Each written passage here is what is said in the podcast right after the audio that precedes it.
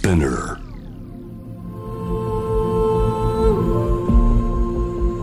J-Wave Innovation World Ella podcast from the next Ella. 小橋健二がナビゲートしていますイノベーションワールドエラー。様々なジャンルのイノベーターをお迎えするトークセッション from the next era。今回お迎えしているのは写真家、映画監督の蜷川美香さんです。よろしくお願いします。お願いします。ヤッホー。ヤッホーどうもです。いやー、美香さん、会えないの寂しいっすね。いや、もう美香さんは何気に結構前から共通の知り合いとか、割と近いんだよね、生息地帯がね。そうですね。あの、映画で一緒に制作なさってる方とか、あと結構ファッション業界の方とか、近いですよね。だから私も小橋くんいつが最初だか覚えてないな。そうですよね。なんかこう、今の時代もそうですけど、僕らの業界もそうですけど、こう、SNS で見たりとか、リアルであったりとか、それがこう混在して、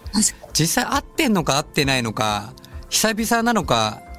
なんかしょっちゅう会ってんのか分かんなくなりますよね。特に今年はそうでしたね。すごい。こうやってやっぱ話してると、かなりあった気になるもんね。そうですよね。でも実際は全然会ってないみたいな。まあ良くも悪くもですけど SNS とかって全然会ってないのに会った気になれちゃうというか。で、なんか情報を共有してるから、何してるかとかを、こう、映像付きで記憶してるから、え不思議だよね。まあ便利っちゃ便利だけど、やっぱり会うと違うよねってなるしね。そうですよね。そういう意味では、まあ、美香さんってまさに、まあ、写真で言ったら目の前のリアルな情報を切り取ったり、映像として切り取ったりってしてらっしゃるじゃないですか。そういう美香さんから見て、今年のなんですか、こう、リアルとアンリアルみたいなところが融合していく時代ですよね、今年って。なんかでも私結構フィルムからデジタルに変えるのも一番最後の最後だったんですよ。はいはい。こんな最後の最後までアナログでやってるのっていう種族だったんですけああ、どなるほど、なるほ興味がないわけではなくて、アナログ的な表現で事足りてたようなところがあるので、ど。うんなんか映画とか映像の作品もみんな現場に来ると本当に全部作ってるって言って大爆笑して帰るっていうぐらい 触れるもの至上主義みたいなところがあったんですけど、でも今年はなんかちょっとその背中をさすがに押されたというか、新しい表現って私だったら何ができるのかなっていうのをすごい貪欲にこう探求せざるを得ないというか探求できるというか、っていうような状況だったよね確かに。うん結構撮影なんかもリモートでやられてるの僕も見てたりしてたんですけど、でも撮影こそ相手のね、エネルギーを感じながら、相手の表情を見ながら、こう、エネルギー交換しながら撮るみたいなとこあるじゃないですか。本来はすごくやっぱりそうで言葉とかではなくてその場にいるまあ気の交換みたいな感じが。あるので、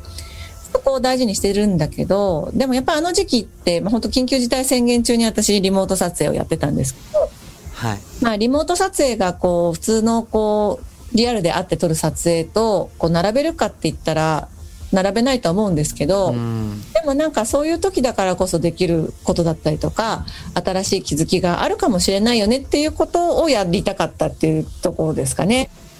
結局リモートって言ってもさ、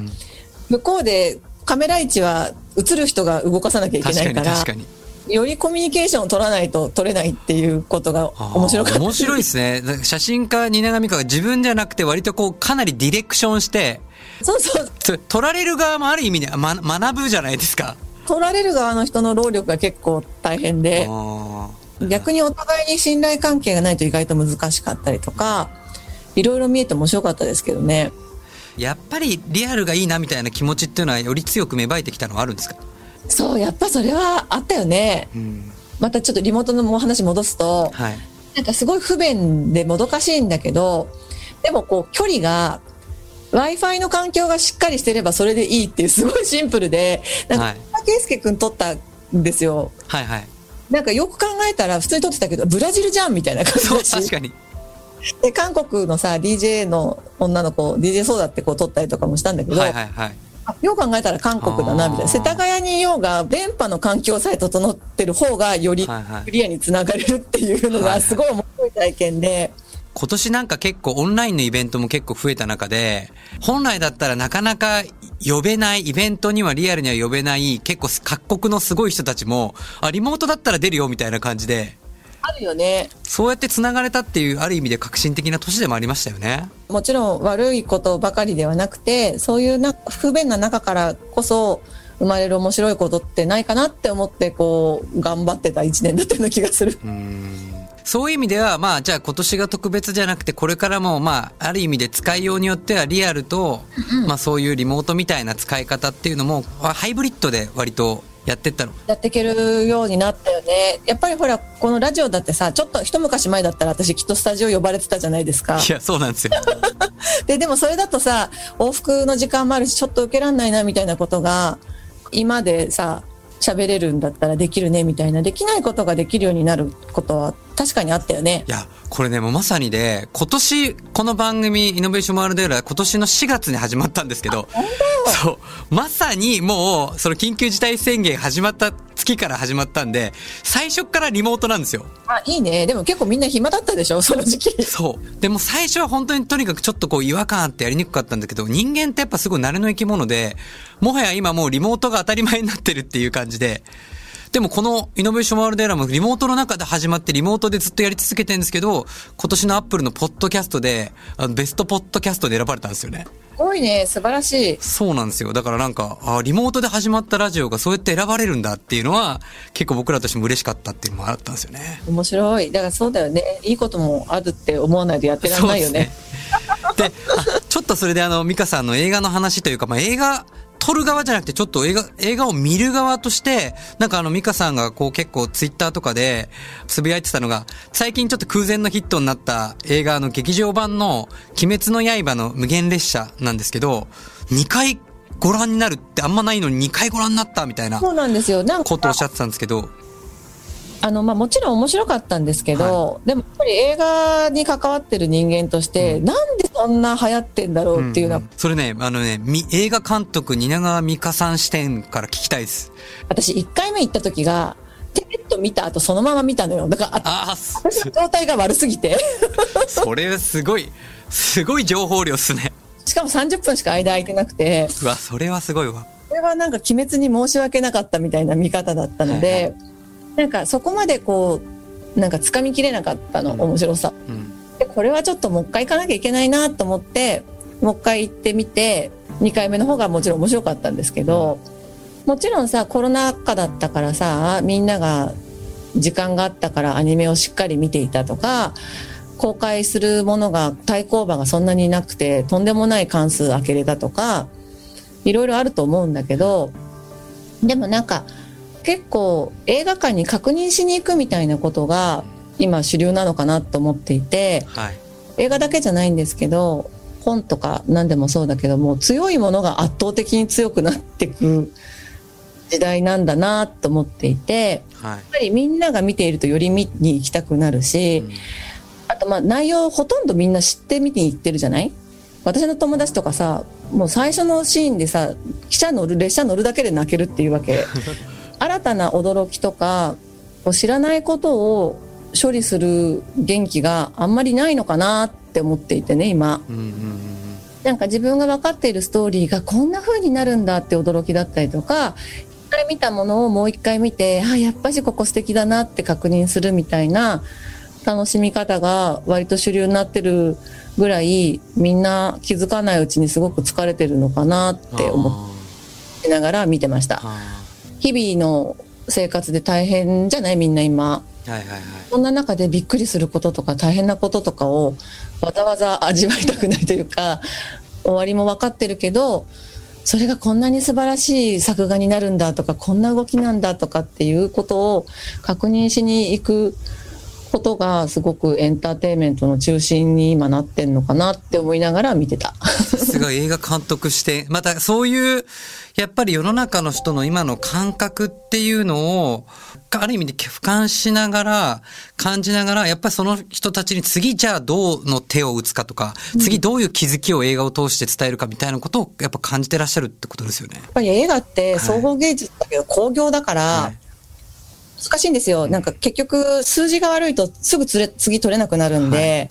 ある程度、こうまあ大勝ちしなくてもいいんだけど、大負けしちゃうともう絶対取れないんで、当分。ね。いかに負けないかっていう手は、ある程度打っとかなきゃいけないんだけど、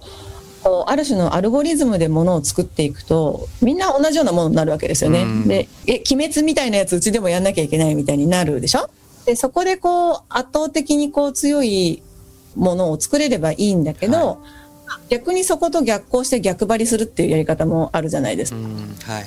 でだからなんとなく全体の今の世の中の流れとかみんなの気分とかはこんな感じなんだなっていうのは常にこうチェックするようにしていて、なるべく自分で体感するようにしているんだけど、それを知った上でじゃあ私がどの手を打つかっていうのはまた別の話で、だからこそ思いっきり個人的な思いだけに特化したものうん。を作ってみようかなとかあのヘルタースケルターの時って、はい。震災の後だったので、はい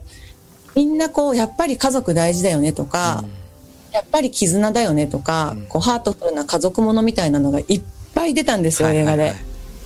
そんな中たった一人こうえー愛とかいらないんでみたいな感じうん。の映画を作ったので、はいはい。まあ、もちろんそれだけじゃないけど割とすごく成績良かったんですよね、はいはいはいあの時。ある種のこうマーケティング的なことも一応頭に入れるけどそれをした上でどういう道を進むかっていうのはまたそれぞれのクリエイターの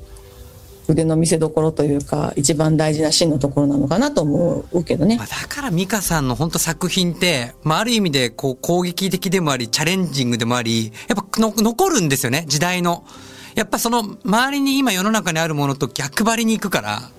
割とそうなんですよね逆張り人生ではい。なのでまあじゃあ鬼滅みたいなものをじゃあ私が作るかって言ったら、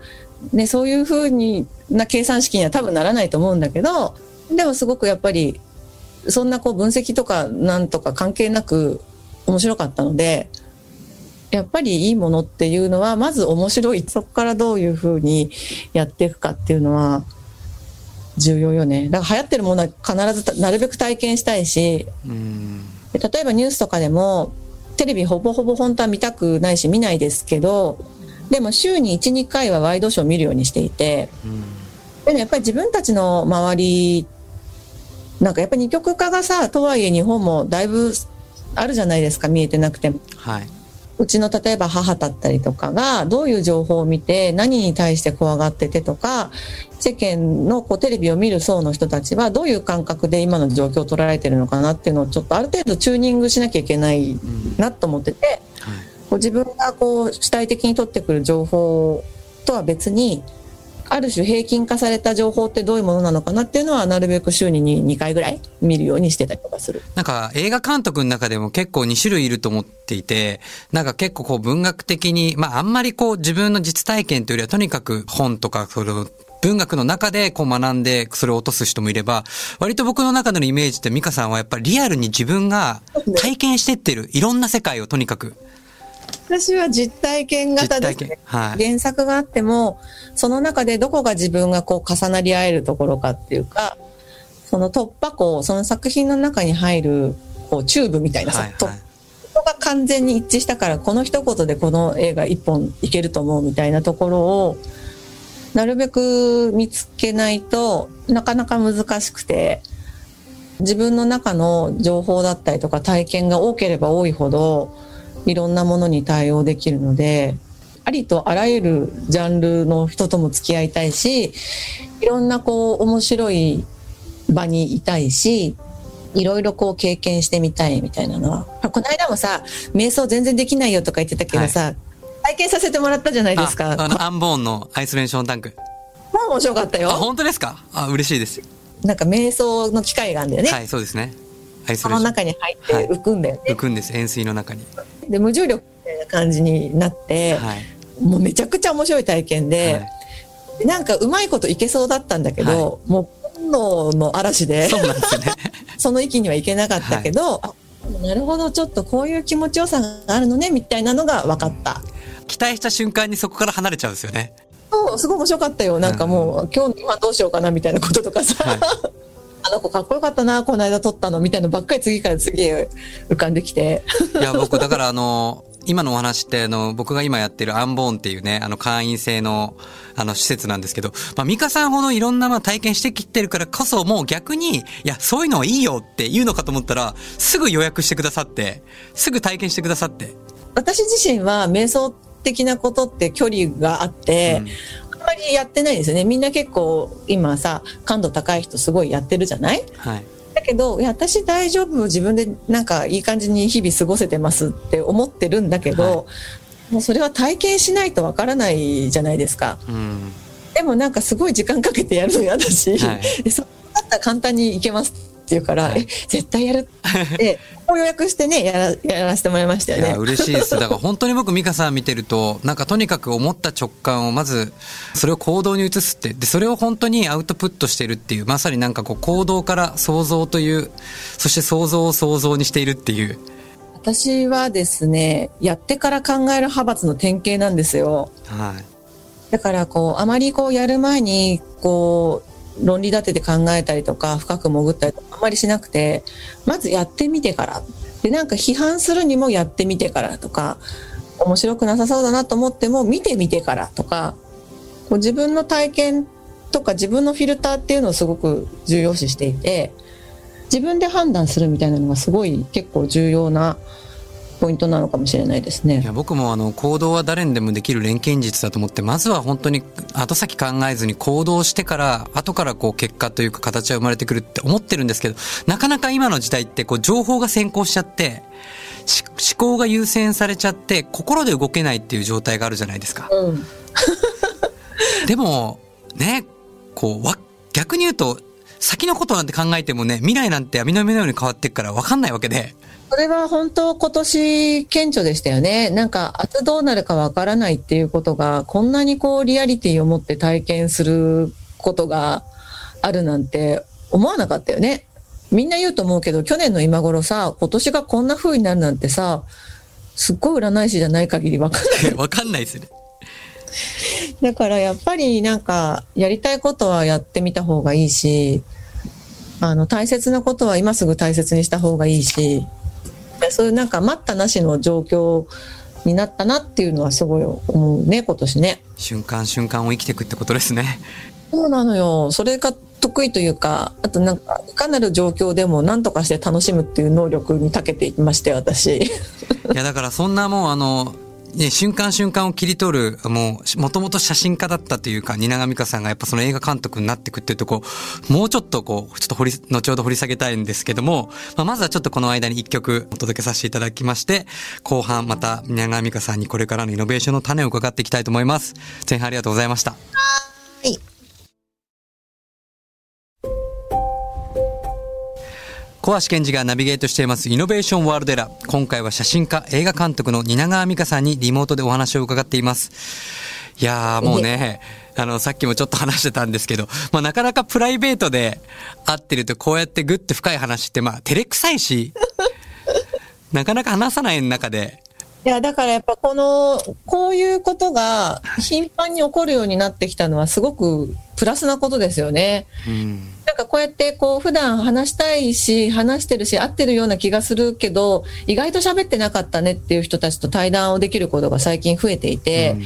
やっぱりコロナになってからすごいそういう話したいってお互いなんか話したいねみたいなことが増えたのかもしれないですけど、すごいこういう機会があって面白いし楽しい。こんな小橋くんと。そう、だから表面的なやっぱ作品の部分でやっぱ感じる部分もあるけど、やっぱりその人が本当に何を考えて、なぜどういう思いでこれを作ったかみたいな、やっぱそういうのもみんなやっぱりどっか知りたがってるし、まあ、自分自身も何をもってこの世界を作っていくかってことも多分自問自答してる、そういうタイミングなのかもしれないですね。いや、尋問自答してる最近私。うん。でもそれが一番楽しいかも。うん。なんかちょっと美香さんに未来のことにお伺いしたいんですけど、その前にちょっと、いわゆるこう写真っていうね、今までこう一枚絵を切り取ってた美香さんが、まあある時に結構映像にシフトしていくじゃないですか。もちろん今両方だと思うんですけど、一枚絵をと切り取っていくってことと、やっぱ映像としてつなげていくって、まあ僕もちょっと映画を自分で作ったことがあって、編集していく中で、こうシーンシーンに寄っとくと引いて、引いてなんですか全体像を見、見落としがちで、やっぱ全体像を見ながらも、シーンシーンをフォーカスしていかなきゃいけないじゃないですか。なんかその繰り返しって、結構やっぱ写真と映像って違いがあると思うんですけど、そう、全然違うんだよね。なんか、まあ、写真はもうちょっとさ、すごい個人的なことなんですよね。やっぱ私が撮ってる。はあはあはあなるほど、なるほど。ここにこうなんか、まあ、人数少ないので、ましてや作品なんかだと自分一人で撮ってるので言語がいらないわけですよね。なんかこう思いを共有して作るとかがないから言語化する前に作品を作ってしまうわけです私の場合は。はいはいはい。作ったものを後から見返してあなるほど私はこういうことが気になってたんだとかこの時こういうことを考えてたんだねって私は割と後からコンセプチュアルなこことが浮かび上がってくる、はい。なんか逆に言うとこういうことを伝えたいからこういう写真を撮ろうっていう順番ではなくて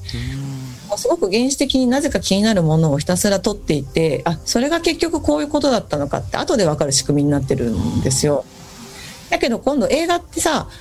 言ってみれば監督って何もしないわけじゃないですか演じるわけでもなければ、はいはいこう物理的に何もしないわけなのでということは全て言葉で言語でつながらなきゃいけないわけですよね。そこはこういうふうに撮りたいだってこういうふうに思っているからっていうことが必要なので、えー、と先にこうこうしたいのであるっていう理由があってからじゃあどういうシーンにしようかとかじゃあどういう洋服を着せようかとかどういうライティングにしようかっていう作り方になっていくのでこう結構私の作り方的には逆行するわけですわ。はいはいはい全然違うやり方が違くてでもだからこそ面白くて。最初にやっぱり言語にしなくちゃいけないっていうことはある程度こう俯瞰の目線を最初から持ってなきゃいけなかったりとかうんうんっていうその両側から同時にやってるっていうのが非常に健全では両軸持ってるっていうのがどうやらすごく調子がいいみたいで。あなんか行き来してるんですね。今聞いてるとでもやっぱその非言語できない直感で撮った写真を後からそれを見ながらなんで撮ったんだろうって考えながら言語化してってその言語化が今度映画になってんじゃないかなってなんか。そうですそうそううん。写真で思ったことがじゃあそれを映画にしたらどうするんだろうとか映画から持ち帰ることもあるしすごくそこがね自給自足できてるといういや、でも今もすごくわかりました。もう本当にアーティスト、宮川美香っていう人が空間のというか感覚のあれを言語化して可視化して見せて、そして世の中の動向を見ながら気づきを与えるために逆説をこう与えてるっていう。そうですああ、もうみ、すごいわかりました。だからなんか結構自己完結型ではい。楽しくやれてるんですね、きっとね。いやでもそれは本当にいろんな体験をしながらでもその両極を行きししながらやっぱ自分の感覚の感性とやっぱ世の中の人を見るっていうことをちゃんとこう両軸でできてるから多分その真ん中というかそこが皆さんに伝わるんでしょうね。でやっぱりこの間みたいにさ、バーシ君とかさ、いろんな面白いメンツであったりして、喋るのってすっごく重要なわけ。はいはいはいはい。あなるほど、みたいな。だそう、私にはなかったけど、そういうふうに今世の中見えてるのかとか、うんうん。じゃあなんかもうちょっと前だったら、バーシ君がやったイベントに行く、実際に行くみたいなのも、普段だったら見ない人たちを見る。確かに。こんな感じだみたいなはいはいのを体感として持ってるって全然違くて、うなるべくいろんな幅を上下左右体験したいそんなね、まあ美香さんが、いわゆる、まあ、まあ、映画とか写真で、いわゆるこう今までアナログ的なこともやってた中で、最近あの VR を使ったこう写真展とか、まあなんかこうテクノロジーを使ったものとかをやってるじゃないですか。なんかそういう中でこれからの未来って、こうどういうふうに、こうまあ、テクノロジーを使ったアートというか、なってくって考えですかね？最初に戻りますけど、できなかったことができるってすごく大きなことで、VR の展示も、まあ本当にコロナ、緊急事態宣言明けてすぐの展覧会だったので、見に来れない方もたくさんいるじゃないですか。そもそも東京でしかやってなかったから、全国の人は見れないわけで、はいはい。形を変えてでも体験できるってすごく大きなことで、でもあれはこうコロナの状がなかったらきっと私やらなかったことだと思うんですけど、補助的にでも体験してもらえる機会が持てるってすごく大きなことだと思うんですよね。だからそれはなんかこう今後の展覧会でも VR の展示はもうフリーで見れるみたいなでもやっぱりささっきと同じでさ実際ズームとかで会うよりさ本当に会いたいよねって同じでそれを見た人がいずれ本物を見たくなってくれると思うわけですよね。うん、そうですね。その人の街に行ったらあややっと本物が来たから見たい体験したいってきっと思ってくれるはずであとなんか VR が割と興味があってあの割と展覧会でも写真をこう額に入れて壁に飾るみたいなことだけじゃなくて空間全体を作るみたいなことをずっと初期からやっていてそれが VR 空間になったらあの蜷川美香の世界を360度体験できて歩けたらめちゃくちゃ楽しいんじゃないかなってはいはい。いうわけです。うんうん。それはなんかすごいこうやってみたいなって思ってることで、まだなんか実際には動けてないんですけど、え、じゃあその中でゲームやったって楽しいんじゃないの？とか確かに確かに。こう夢は、夢と可能性は広がっている感じ。私今オキュラス持ってんだけどさ、もうやっぱあれでこう、ゴンゴンゴンゴンしながらはい。やってるけど、あれがもっとカジュアルにできたら確かに世界は変わりますね。そうですよね。それこそリアルの中に、あの AR の技術で、その融合した XR ってあると思うんですけど、それこそ本当にこう普通にサングラスをしたまま街中を歩きながら、なんかミカさんの世界観みたいのと融合した世界みたいのが、まあ技術的にはもうできると思うんですけど、大変だよね。我々が日常的にそういう世界を味わう世界ってあるかもしれないですよね。そうなんだよね。あり得るよねって思ったう。ん僕はもうなんか個人的にですけど、やっぱそういうのがこう当たり前になった時代において、なんかこう、まあ、スクリーンの中で映画を見るんじゃなくて、本当に体験型じゃないですけど、ね。まあ、ニューヨークにね、スリープノーモアって、あの体験型のありますけど、なんか本当に移動しながら、ゴーグルをかぶりながら、リアルとアンリアルなものが融合していくみたいなので、ミカさんの世界観があったらめちゃくちゃ体験してみたいなと思いますけどね。確かにスリープノーモアの VR 混ざってるやつとかすさまじそうだね。凄まじいですね。あとやっぱそのミカさんの芸術的表現だからこそちょっと非現実な非日常の世界に飛べるので、それはちょっと体験してみたいですよね。私でも自分じゃできないからさ、一緒にできたらそうですね。それはあの、僕がやらなければダメですね。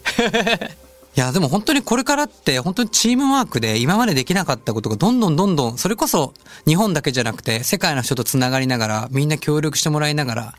できる時代がもう当たり前になってくると思うんで、ミカさんなんか声かけちゃったら多分世界中から集まってくると思いますよ。はい。もう本当に今日はあの、蜷川美香さんの、なんか僕はアーティスト蜷川美香の本当に深いところを結構見れたなと思うんですけど、なんか今度そういうのを聞いた後に美香さんの作品を見ると、あ、今こんなこと感じてんのかなとか、あ今ここにちょっと疑問投げかけてんのかなって感じるし、まあ今のこういうご時世ってね、ちょっとなんか外に行くだけでいろいろ言われるんですけど、もう美香さんはね、世界中でいろんな体験をしていただきたい。えー、早くいろんなとこ行けるように体験したいですよね。いや、本当に、ぜひそんなあの、美香さんがまた作り出す、うん。僕らをちょっとあっと驚かすような作品、期待してます。いずれ一緒にできるように頑張りたいと思います。ご一緒しましょう。頑張ります。美香さん最後になんかお知らせとかありますでしょうか？今あんまなくないてで、すよね。もう、散々今年も結構映画いっぱいありましたもんね。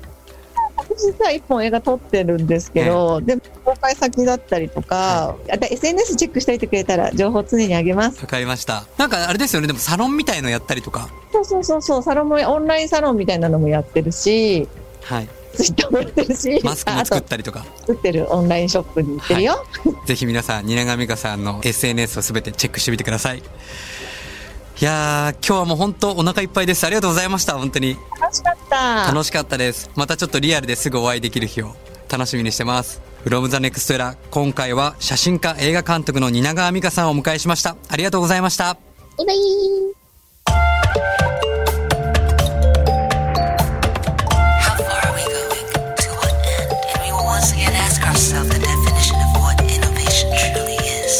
You're listening to J-Wave Innovation World Era podcast.